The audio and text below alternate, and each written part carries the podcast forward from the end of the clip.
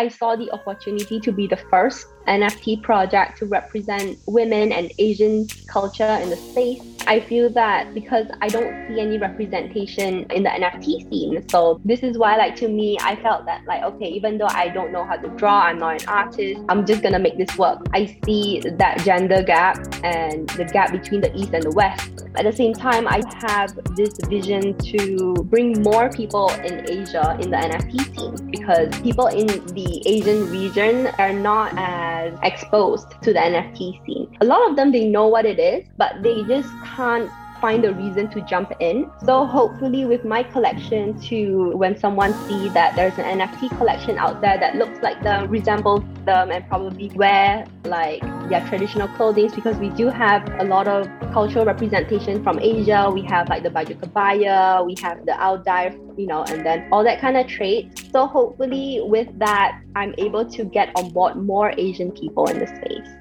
Hey everyone, welcome to episode 76 of the So This Is My Why podcast. I'm your host and producer, Ling Ya, and today we're meeting our second NFT guest, Nicole Yap, the co-founder of an NFT collection called 8SIAN with the number 8 instead of an A.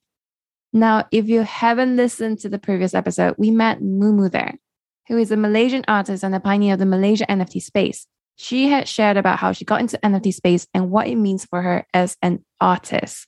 For Nicole, it's different. She got into crypto early and managed to buy a Chanel bag as a result of that. And after seeing the rise of NFT, she decided to take a plunge in launching her own NFT collection after realizing that there wasn't any NFT project existing that quite represented who she was an Asian female. We dive deep into the origins of 8SIAN, how she first pulled together her team, which included sourcing for her artists because she isn't one, and also finding a Web3 developer, how she hustled to market her main collection before it was released, or dropped, as the crypto community would say, how she built community within her Discord channel, which has almost 15,000 members. Whether we are in an NFT bubble, her plans for 8SIAN, which includes setting up a legal entity in Y, and also building a Chinatown in the metaverse using the virtual land that has already been purchased. We also talked about charity and so much more. In case you're unaware, the NFT Web3 space is growing and changing rapidly. So please always, always do your research. There are lots of interesting projects out there, but also a tremendous amount of rug pulls, which is basically a crypto term used to refer to scams, where the founding team suddenly disappears and takes away all its funds not something you want to get caught in. So, are you ready? Let's go. Welcome to the So This Is My Why podcast, where we talk to people about their whys and how they turn them into realities to inspire you to live your best life. And here's your host, Ling Ya. I thought yeah. we would start our interview by going to 2013 because I understand this was when you were in college and when you first discovered crypto. So, how did that all begin? Yeah, for sure. So, before that, I want to thank you for having me here. So, going back to 2013, uh, when I first started, I was actually in high school. I was about 16, 17 years old. I came across this article online talking about what is crypto and the future of currencies. And then back then, after I read this article, I was just so intrigued by it. And the next thing I know, I was Googling how to buy Bitcoin. That was like the next thing I did. I learned there were so many ways you can buy crypto, and most of them are like pretty dodgy. You need to like transfer to someone like via PayPal, and then you just wish and hope that he will transfer you Bitcoin. And that is what I did. I bought a few Bitcoins back then. I think Bitcoin was about $60 back then. So I grabbed a few and then it was in my wallet and I was just holding it. And then a couple of months later, when I checked the price, and at that time, when I saw that I made some money, I didn't even know how to sell, right? Because I was just such a newbie. I then had to go back to learn how to sell you know everything and then that is where i first made my money you know i then went to buy like my first ever Chanel bag. So back then I had a dream. It's like I really need that Chanel bag. And that was just like my life goal. So at 17, I bought my first Chanel bag thanks to Bitcoin. And then that is basically what kickstarted my whole crypto journey. So I have always been so passionate about the space. I took the opportunity to learn how to trade, how to look at graphs. So I came a long way, I would say, because you know about all the ups and downs of crypto since then, all these bans and then all these regulations. And then it's just like highs and lows. But I have always been there. I have never sold any of them. I mean, I'll just sell them a bit, but then when it goes down again, I will buy them back. That is what kickstarted my whole journey. I'm sure a lot of people will have read about this thing called Bitcoin. It's one thing to read about it, one thing to believe it, and then spend money. You say it was $60, but that's still not an insignificant amount of money. So, was there something about it that convinced you that this was something to go into? Because at the time, as you said, everything was dodgy. There wasn't a way to buy and to sell it. So, it was the Wild Wild West, and there was no guarantee you ever see anything come back. Yeah, definitely. So back to the articles, I mean, explain like how we actually trade humankind. Like since back then we used to do like system barter, right? And then later on we had like gold coins and then paper money and then all that kind of things. The article said that in the future everything is going to be in digital form. Nobody's going to hold cash. Cash is lame. Credit cards is lame as well. All you need is just your phone or the apple watch and that is what you need. So back then to me i was like this whole technology is so amazing. And imagine if I can just go out without my wallet. I can have everything in the tip of my fingers, just having my phone or my watch with me. So yeah, I think that is what made me so intrigued about it. Back then, I may have scammed, who knows? But the fact that I foresee that this is the future. And if this is something that is available in the future, I want to be a part of it. So this is why I jumped on, even though it was so dodgy and it was only $60 back then. I understand that in February 2021, that's when you discovered NFTs. So, how did that come about? Do you remember? Yeah. So, as I mentioned, I have been in the crypto scene since like 2013. In the beginning of last year, I was actually introduced to this whole NFT scene. One of my friend, which is Asian's co-founder as well, James, he actually minted like Bored Ape. So the Bored Ape, yeah, club. And then, yeah, he told me, he said, Nicole, it's like, you need to get some ETH. You need to mint Bored Ape. Okay, there's this monkey NFT you know, and this is gonna moon hot, you better like get on it. So that is what made me jump on and see what is happening. At that time, there was so many other news outlets talking about how CryptoPunk is so valuable. And there's even really funny things like invisible rock. So it's basically the NFT and they call it invisible rock. It's just blank because it's invisible, right? And I think that went up to about a close to a million dollars the whole scene was just so insane to me. But at the same time, I was intrigued by the whole scene. So this is what made me jump in. Later on, I found out that NFTs are not profile pictures or invisible rock. There's so many things that we can use to improve our lives in the future, thanks to NFTs and thanks to the blockchain technology. At the same time, I saw that there is not much women representation in the space. So that is what inspired me to start my own collection. You said that NFTs is so much more than JPEG. So, in your own words, what is an NFT to you? NFT can be any form as long as it's a digital form. So like photos, music, videos, even a screenshot. So basically, NFTs is just a digital art piece or a digital media that lives on the blockchain that is trackable. There is a unique number to it. It's open up in the web. And once you put it out there, you can't amend it. What makes everyone so insane about this whole technology is the fact that you don't need to go through any third party to validate the ownership. If you are the sole owner, like music, if you're like a, a, musician or an artist, or even if you're just a creator, there is a way where you can track that this photo or this digital asset belongs to you and you created it. You said that the invisible rock was a million dollars. Even now, it sounds insane. And I think a lot of people, the reason why they're not into NFTs or haven't entered is because they would think, isn't it a scam? I imagine that a question that must have crossed your mind as well. So, how did you jump over that barrier into believing that, oh, actually, it's not a scam, there's something real here? I would say with every advancement of technology, I'm pretty sure there is a lot of people that are skeptical about it. And of course, in any way, even outside the NFT world, there is scams everywhere, right? Like bank scams where people call you and pretend to be the bank. And that has been happening like decades and people still fall for it. So for NFTs, of course there is scam. There is a lot of them and i have been a victim multiple times because people will send you like a link and if you click it they will put a bug on your account and then that is where you will lose your funds. Or there is also nft projects launched by scammers. They'll give you a lot of promises saying that this is an nft collection. All the funds we will donate it to a charity or do xyz and then after selling out they disappear and this is what we call kind of like a rug pull project. So this kind of things do happen. It happens every single day in the NFT scene. I mean, this is why we should always be cautious, not just in the NFT world, but also in the real world. So we're going to talk about that a little bit more later. But you mentioned yeah. another thing, which is that when you were looking around, you realized there wasn't something that was more feminine. There was also Asian as well.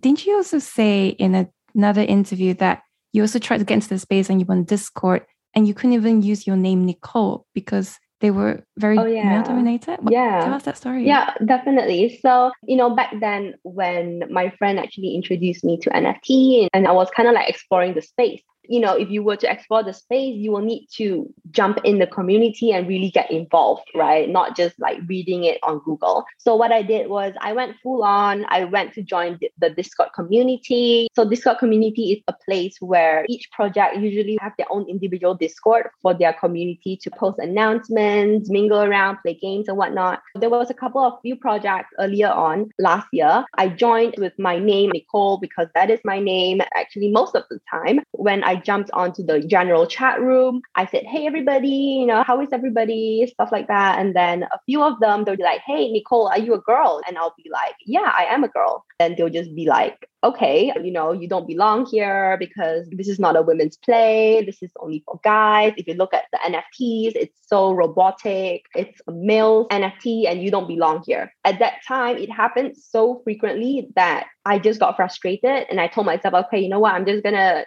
give myself a anonymous name so that I wouldn't have to face this issue. And that is where I realized that something has to change in this space because half of the world is women and that should replicate in the NFT world as well. So this is what made me more motivated to start my own collection, especially a collection that is not only dedicated to female, but also to represent the Asian cultures. Because imagine like women in the NFT world is already a minority. Imagine in terms of like an Asian cultural element, it's basically non existent. Even right now, to find a collection that is really rich in the Asian cultures and really represent as well, there is none. That is something that I can proudly say Asian is the first NFT project to represent the Asian cultures. So, yeah, that is something that I'm really proud of.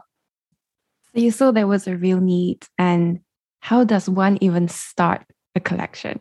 What was your initial game plan? How does it work?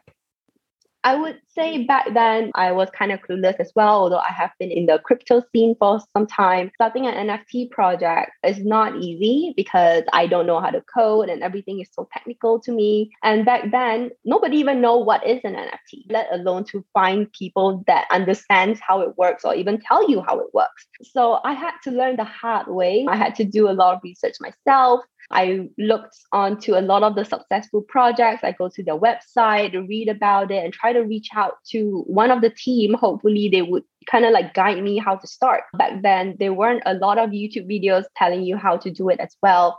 Were people willing to share with you their knowledge, or were they like, no, this is our success. We don't want you to replicate it? maybe because at that time not a lot of people know how to do it i would assume the team member were kind of like bombarded with a lot of requests to ask them how to do it. So i didn't get a reply from them. I basically picked out along the way together with my co-founder because he has been in the space. He actually reached out to his contacts as well. And basically that is how we started our own collection you know by trial and error. For the artwork i got our lead artist which is our co-founder as well. We have two co-founders. One is Jackie and one is James. Jackie is the one that does all of our artwork. He has no idea what is an NFT back then. He just trusted me along the way. And with that, we kind of like figured it out. We then tried to look for a dev. That was like the hardest part. We just went along and picked people along the way. We started with the three of us, then we got the dev, then we got an advisor and a copywriter and a Discord guy. Total, we have 12 of us, including like another three support artists. I wanted to talk a bit about that Web3 dev. How did you find him? Because it's one thing to be a software developer, but for Web3, that's a whole other field as well. So, how do you even find the right person? Because that's where the whole project hinges on. Yeah, definitely. So, the first dev that we contacted didn't go well. I found him on this random Twitter. He said, My name is Alex and I'm a Web3 developer. He said that he had deployed four contracts before. I just DM'd him and I was like, Hey, would you be interested to be our dev? We started working together for a couple of weeks until I found out that he actually rugged his past four projects. So what happened is he actually did four projects in the past and after they sold out, he just like abandoned the whole Discord and the whole project. Like they weren't responsive and he changed his name and whatnot. So later on, when I found out, I then told him that, okay, you know, this is not going to happen. You know, we got to stop working together. And that is where we found our project advisor. So Adidas was our project advisor. He's from um, London and he's actually part of other projects called the Hashmask we asked him, hey, do you have any dev that you can, you know, recommend to us? And that is where he recommended our dev, which is Devco. He is from Egypt. That is basically how we found our dev. And he was a good one because our project Adidas has actually worked with him before. He has never rugged and devs are not cheap, right? I think they were also quoting 70,000 USD for one contract. Yeah, so that was way before. That was what the first dev Alex actually quoted me, which is insane because right now, average market price would be about like a $1,000 and you will be able to get like a really good dev already. So yeah, back then, because of the shortage of dev and there's so many people that are so desperate to do like their own projects, the devs just started hiking up the price and started charging all these really insane amount.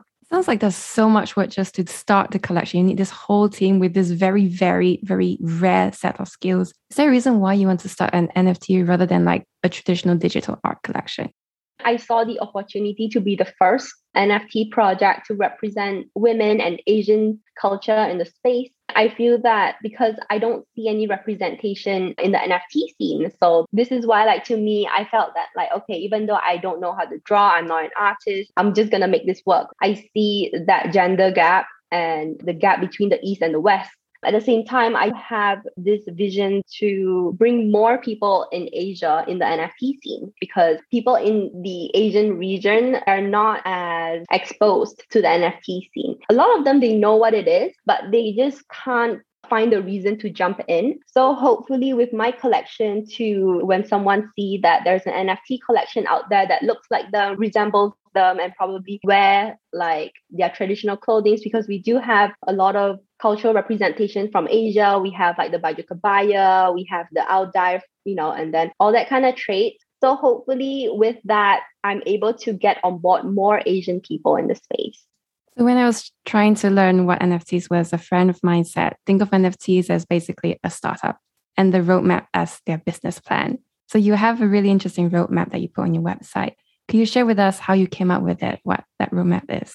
There wasn't any roadmap. I know that there's a lot of projects before they launch, they will set up a roadmap and give out all these things that they want to achieve. And most of them, it's really hard to achieve. They just set really high expectations. You know, say, okay, we are going to donate this much, or we are going to help this concert, or we are going to do this, this, this. And I feel that once you set such a high expectations, and if you can't fulfill that, people will then start to flood. People will say, You lied to us. And some of them will they'll even say that this is a rug because you committed that you will be doing ABC and it has been so many months you can't even deliver for us when we started we don't have a roadmap we only started to put that roadmap that you see right now, kind of like a mind map after we have sold out. So, the mind map that we have, there are 10 things on it. There is physical events and a metaverse. There is just so many things. We even wanted to do an education thing where we will be educating people about the NFT space that we don't see in Asia. There is a lot of things that I want to do in the mind map, and we are currently uh, trying to execute it it's going to take some time to execute like all 10 of them, but we are actually working towards on that. You mentioned that dropping the main collection, which happened in December. And before that, you actually launched several collections like the Genesis you also launched the Goddess before. I wonder what's the plan in dropping these smaller collections prior to the main collection in December? The main collection has been something that we have been working on, but because our collection was kind of big, you know, 8,888, we needed time to develop that. So we started our brainstorming and all that kind of artwork on September. At that time, we have already started to launch our and social media so we can put our name out there and then kind of start to build the community. Even when we were still working on the artwork, we created a Discord. And then on Halloween, we actually did like a little fan of just an Asian woman with a pumpkin head. So we posted that on Discord, and everyone, our members, like, oh my God, this needs to be a collection. This needs to be an like a Halloween collection. That was never planned at all. And back then, our members were only so small. I think we only had about like 50 members on Discord. And because of that, we actually did 50 pieces of the Genesis Asian Halloween collection. Yeah, so that is what happened. We did it because people asked for it. We have the bespoke collection. Later on, we realized that there is so many prominent figures that reach out to us and be like, hey, your collection is so beautiful. I really want to have a piece of me in an Asian lady. We do have Pia, which is like the Miss Universe on like in Philippines in 2015. And we do have other like beauty hosts and entrepreneurs and influencers as well that reach out. So we decided to do the bespoke collection piece. So that is like an ongoing piece that we will be adding on. The latest one was Kelly Chung. Kelly Chung is an actress. She is from Hong Kong. Yeah. You said you're putting yourself out there. You have your social media. Marketing is a huge, huge part of launching a collection. What was the plan like? How were you making sure that people were knowing what you were doing prior and leading up to the main collection drop? We started in September, but then even up to December, our traction was kind of bad. Not everyone liked our collection. Back then, there was so many collections. And I feel that the majority of the people in the NFT scene back then, we prefer something that is genderless, something that is like animal and stuff like that. A lot of people didn't believe in what you were doing. So, what was it that allowed you to push through? Was it because you thought, I'm in too deep already, I've invested too much, I have to see this through? What was the conviction bringing you through it? I wasn't confident back then, but I believed in my mission. I believed in my cause. Like, I'm just going to go ahead with it because I'm pretty sure there's a lot of other women that would uh, resemble how I feel as well. You know, I'm pretty sure there's people that would want to use a profile picture that looks like themselves. So, this is something that I've always truly believed in. Just wanted to drill down a little bit more about the marketing. So, was there anything specific that you felt helped to bring the collection to greater prominence? Was it just continuing what you're doing on Twitter, on Instagram? Was that what really helped, or was there something more?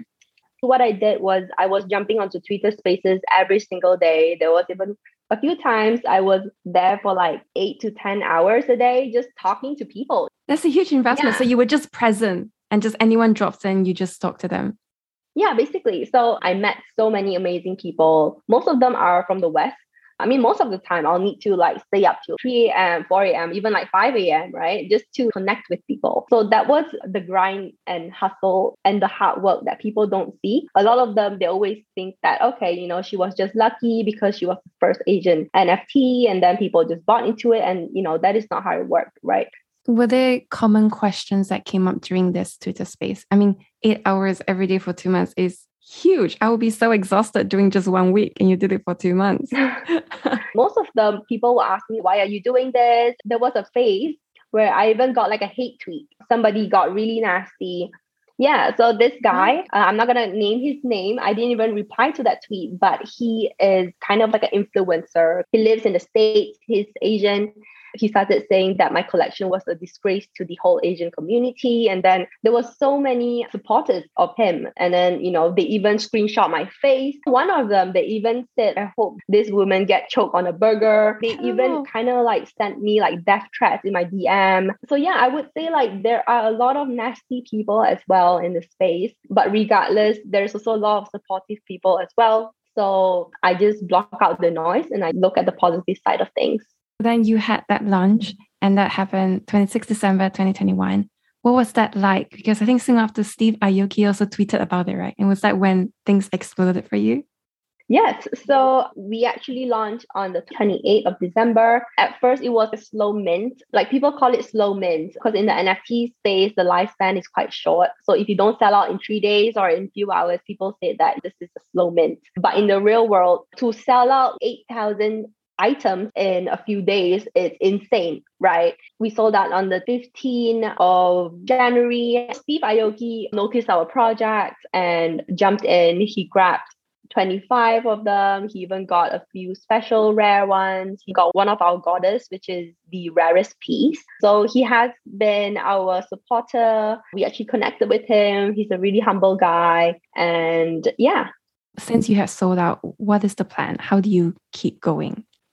Yeah, so I mean, I do get this question a lot. A lot of them they ask me, "Okay, Nicole, now you have sold out. Like, what do you want to do?" Right? And for me, I'm trying to establish myself like our brand not only in the virtual scene like in the metaverse in the web3 scene but also to create a presence in the real world with people that don't know what is an nft and also with other retail brands in the real world. And my whole goal is to educate more people in Asia about NFTs, educate more businesses in Asia to jump on board and hopefully with my guidance and telling them what is the future and how your company can evolve and grow with the help of nfts you know they'll be able to jump on and be a global scale because you see there's so many brands in the west like facebook like Tesla, Binance, like all these big brands, they are all in the NFT scene. Like even big fashion brands, right? You see like Gucci, Dolce Gabbana, Adidas, you know, all these brands, they are all jumping into the scene already. And to me, I feel that in the Asian scene, it's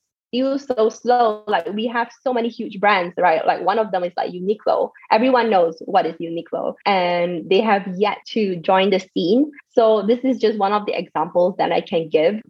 Why do you think that companies here haven't jumped onto the scene? I mean, a company like Uniqlo, they don't just have Asian presence, right? They have presence in the West as well. So surely they would be more aware, educated. So what are the common, I suppose, concerns that these companies have? I would say firstly would be the regulations compared to the West. Crypto and NFTs are more welcome there. But then in Singapore, in Philippines, the government is actually quite open to crypto. So I think that really helped to actually get the citizens to actually jump on board. At the same time, I think it's more towards like a cultural thing. We Asians are generally more reserved and we would be the one to kind of like, okay, let's just wait and see what happens, you know? But to me, I feel that we shouldn't wait that long because there's a lot of other brands already jumping in. And if we don't jump in now and we are still stuck at all the banning and all these things, like we might even be so far apart. And once we are at that stage, it's going to take us many months to like catch up, you know? So yeah. And I noticed as well that you've also purchased Virtualand in Decentraland and also Sandbox. So what's the plan behind all that?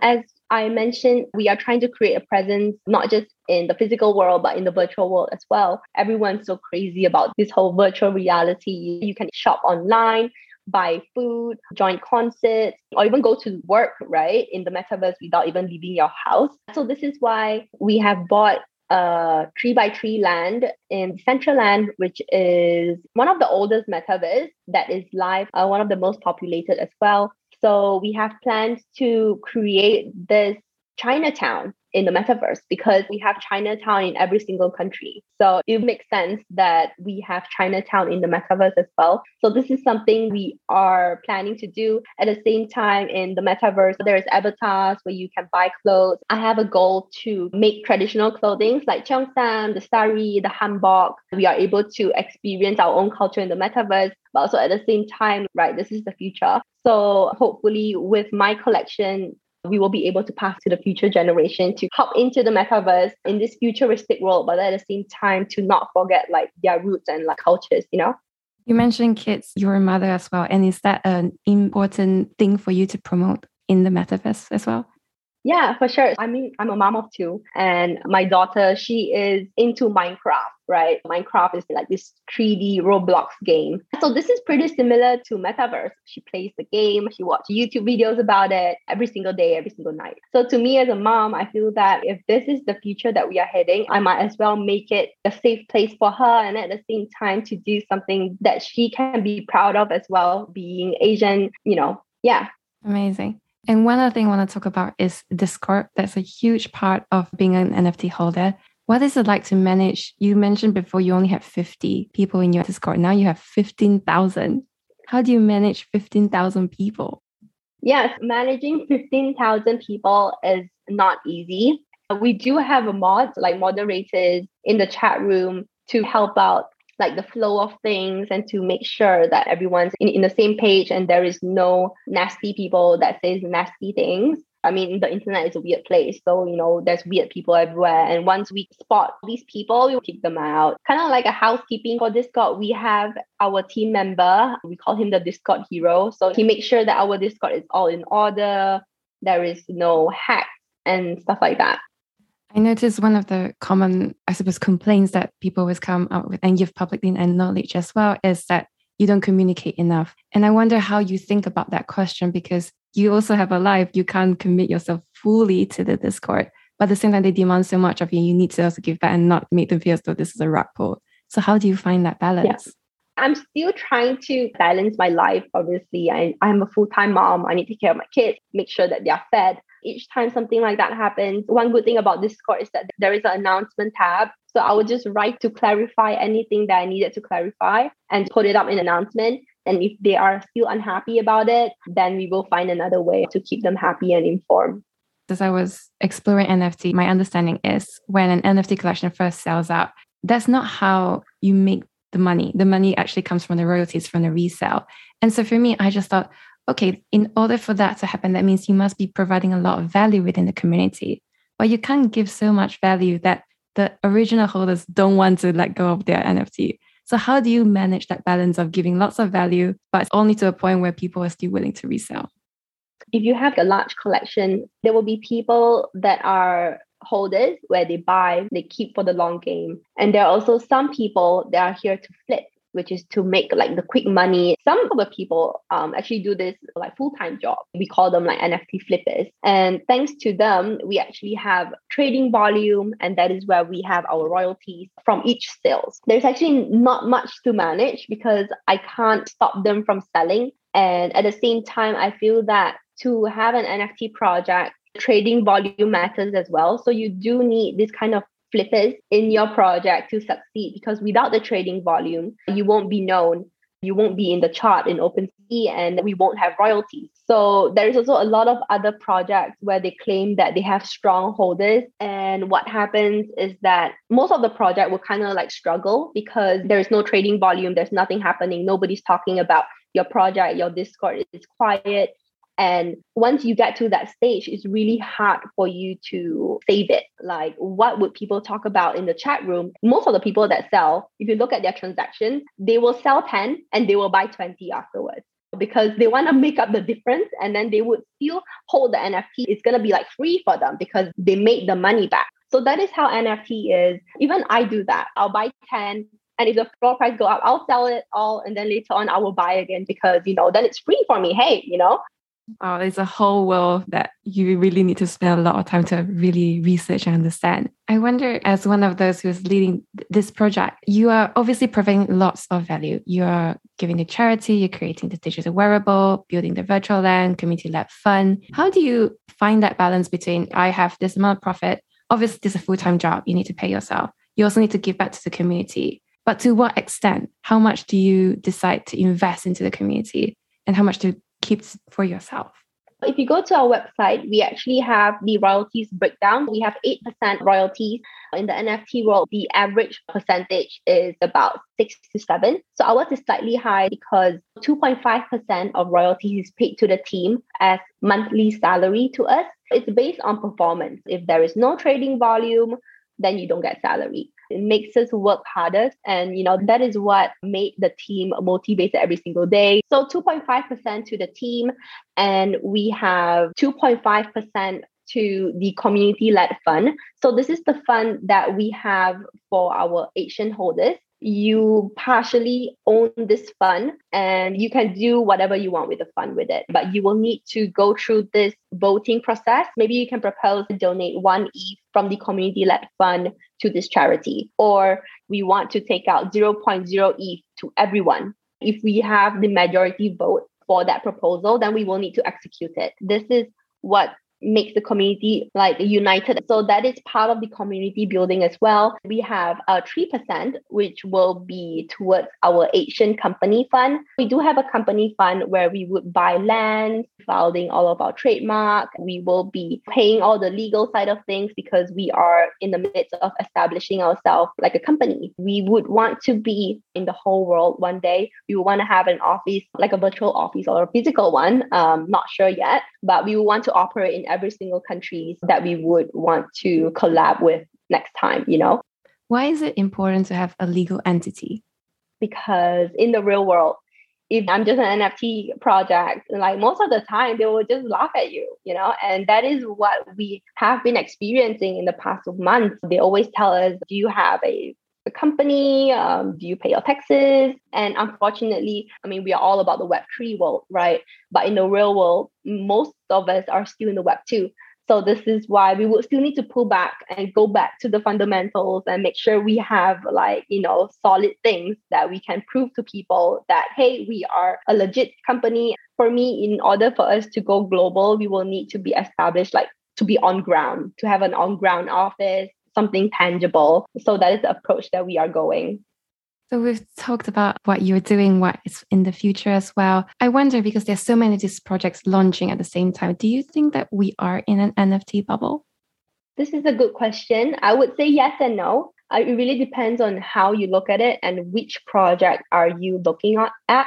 So if you are stepping yourself into a random NFT project and you don't know who is the founder, what are they doing, where are they from, then that is a bubble that might pop because the NFT project is purely hype. So I would say there is two types of NFT projects. One that is here to stay, that is here for the long term, and there is another one that are here to just make the quick buck. That would be the bubble that I'm referring to. We are not in that bubble. And just before we wrap up, do you have anything to say to young girls, especially who are Asian, who would want to explore the tech field? Because there are not that many females in the tech field even today. I would say I have attended a few NFT events, even in Malaysia. You can see that 95% are guys. If the boys can learn and get to know what is this all about, I'm pretty sure we girls can too. So I would say keep your mind open. You know, if you want to know more about NFTs, you can actually Google them. You can go to YouTube. You can read more about it, or you can just reach out to me. My handle is Asian Mom. You can just DM me, just be, hey, you know, I want to learn more about NFTs, and I'll be happy to guide you because there is so many guys in this scene where I don't have any NFT girlfriends. That is a fact. You know, women that are in the NFT world, I think there is only three that I know so yeah, I would say just come and explore the space. The space is not as scary as it is, and you might have fun. There's so much out there now. When I was trying to research what is NFT, so many resources. Do you have any yeah. recommendation in terms of where to look for to start to learn, and also who to follow to learn even more? There is no specific person that I can recommend, but there's heaps of videos on YouTube, on Google, even TikTok, or Instagram. There's a lot of pages where they teach you how to set up your own MetaMask, how you buy your first NFT. But I would say finding a project that you like, just jump on their Discord, go to the chat room and say, hey, I'm new to NFTs. Make sure it's one of the mods that reply you or like one of the members and not scammers. I'm pretty sure a lot of people would be willing to help you. Well, after all this discussion, you're so involved, so passionate about this space. Do you feel like you have found your why? Yes, definitely. So to me, I feel that being able to inspire other women and other girls to create an NFT project I think I have found my why. Each time, whenever someone reach out to me and be like, "Hey, Nicole, I'm new into this space. I want to know how to buy my first NFT or even start my own collection," I would be so happy for them, and I'll be like, oh, "Yes." And I think that is what keeps me going. As I mentioned, what I had experienced last year, where I was a woman and I was in the space and I had to hide my identity, right? Just to fit in with the guys and in the NFT world. To me, that is so ridiculous. So I don't hope anyone to go through that as well. And I'm so happy that the NFT scene is not as what it is before. There are more women jumping in. So this is why I'm so excited for this space. Is there any situation in which a person shouldn't launch their own NFT collection? I would say if you're here just to make a quick buck, or if you're here with the idea like, okay, I want to make a million dollars, then you are definitely here for the wrong reasons. The NFT world, people are really smart. People do their own research. So if you have no idea what you're doing, people will be able to see that eventually. The space will never grow. If you're just here for the quick money, you should know what you're doing and have a clear goal of what you're trying to achieve and how can your NFT contribute to the exposure of this technology? How can this be beneficial to mankind? That is the thought that creators should have and not just here for like the quick money. What kind of legacy do you want to leave behind? to be the first women in the NFT space to represent Asian cultures. This is a title that I'm proud of. And this is the kind of legacy where I want my kids to know like, hey, you know, mommy did an NFT project back then, and it was the first Asian representation in the space. So to me, that is something that I'm really proud of. What do you think are the most important qualities of a successful person? That is a good one. I would say basically just believing in yourself, even when the majority of the people they tell you that you can't do it or like your idea is bad, and not letting all these kind of noise stop you from doing what you want to do. It's your life, and you are the only person that is steering the wheel in your life. So if you want to do something, you should just go ahead with it. I noticed that there's a lot of people, they are so afraid that people would laugh at them for failing. It's not good, right? Because if you have that thought, then you would actually never do it because you're just so afraid that people would judge you and stuff like that. So to me, the qualities of a successful person is to not listen to all these noise and then just do it, you know? And where can people go to find out more about what you are doing, what 8SIAN is doing as well? You can head over to our website. It's asiannft.com and all of our announcements, it's on Discord and our Twitter as well. And stay tuned for next Sunday because we will be meeting our third female guest in the NFT crypto space. But this is different because she has launched the first female led investment DAO, which stands for Decentralized Autonomous Organizations. Think of it like a company where purchasing an NFT gives you voting rights within the organization. They set the terms, of course, on what that means. And in this instance, their mission is to invest in other female led NFT projects. Perhaps most excitingly, the DAO is also part of Group Hug, which is a creator accelerator founded by Randi Zuckerberg. Yes, she's Mark Zuckerberg's sister, and is aimed at growing the next billion dollar woman led crypto business. We explore the process of setting up a DAO and also the earlier part of her life where she succeeded in founding two six and seven figure businesses, the first while she was still in high school. This is not an episode you want to miss, so stick around, subscribe, and see you next Sunday.